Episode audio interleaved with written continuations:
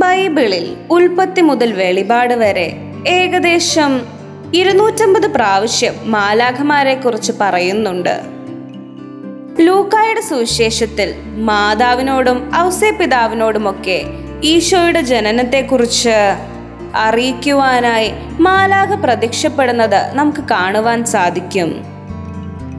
അതുപോലെ തന്നെ ബത്ലഹേമിൽ ആടുകളെ മേച്ചുകൊണ്ടിരുന്ന സാധാരണക്കാരിൽ സാധാരണക്കാരായ ആട്ടിടയന്മാർക്ക് ദൈവപുത്രൻ ഭൂമിയിൽ മനുഷ്യനായി അവതരിച്ചു എന്ന സദ്വാർത്ത നൽകുവാൻ ആദ്യം ഒരു മാലാഖ പ്രത്യക്ഷപ്പെടുകയും പിന്നീട് വാനമേഘങ്ങളിൽ ഒരു കൂട്ടം മാലാഖമാർ വന്ന് അത്യുന്നതങ്ങളിൽ ദൈവത്തിനു മഹത്വം ഭൂമിയിൽ ദൈവകൃപ നിറഞ്ഞവർക്ക് സമാധാനമെന്ന് പാടുകയുമൊക്കെ ചെയ്യുകയുണ്ടായി.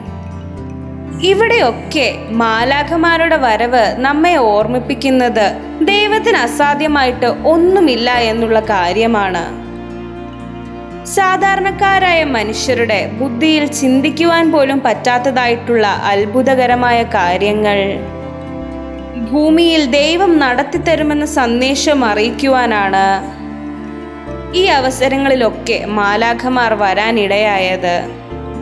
ഈശോയുടെ ജനനം കഴിഞ്ഞ് ഉണ്ണിയായ ഈശോയെ മാതാവിനെയും കൊണ്ട് ബത്ലഹേമിൽ നിന്നും പോകുവാനായി ഔസേ പിതാവിനെ സ്വപ്നത്തിൽ ഒരു മാലാഖ അറിയിക്കുകയുണ്ടായി.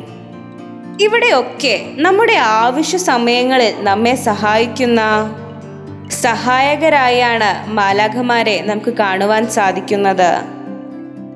വിശുദ്ധ മത്തായിയുടെ സുവിശേഷം പതിനെട്ടാം അധ്യായത്തിൽ സ്വർഗീയ പിതാവിന്റെ തിരുമുഖം എപ്പോഴും ദർശിച്ചുകൊണ്ടിരിക്കുന്നവരാണ് മാലാഖമാർ എന്ന് പറയുന്നുണ്ട്.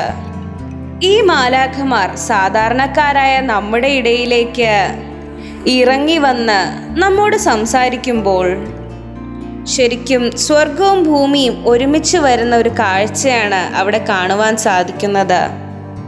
സന്ദേശം നൽകുവാനാണെങ്കിലും സഹായം നൽകുവാനാണെങ്കിലും മാലാഖമാർ ദൈവത്തിന്റെ ദൂതുമായാണ് എപ്പോഴും വരാറ്. നമ്മുടെ ജീവിതത്തിലും നമ്മൾ ചില മനുഷ്യരായ മാലാഖമാരെ അപ്രതീക്ഷിതമായി കണ്ടുമുട്ടാറുണ്ട്. നമ്മുടെ ആവശ്യ സമയത്ത് നമുക്ക് സഹായം തരുന്ന ചിലർ. നമുക്കും ഇതുപോലെ ബാക്കിയുള്ളവരുടെ ജീവിതത്തിലെ മാലാഖമാരാകുവാൻ ശ്രമിക്കാം.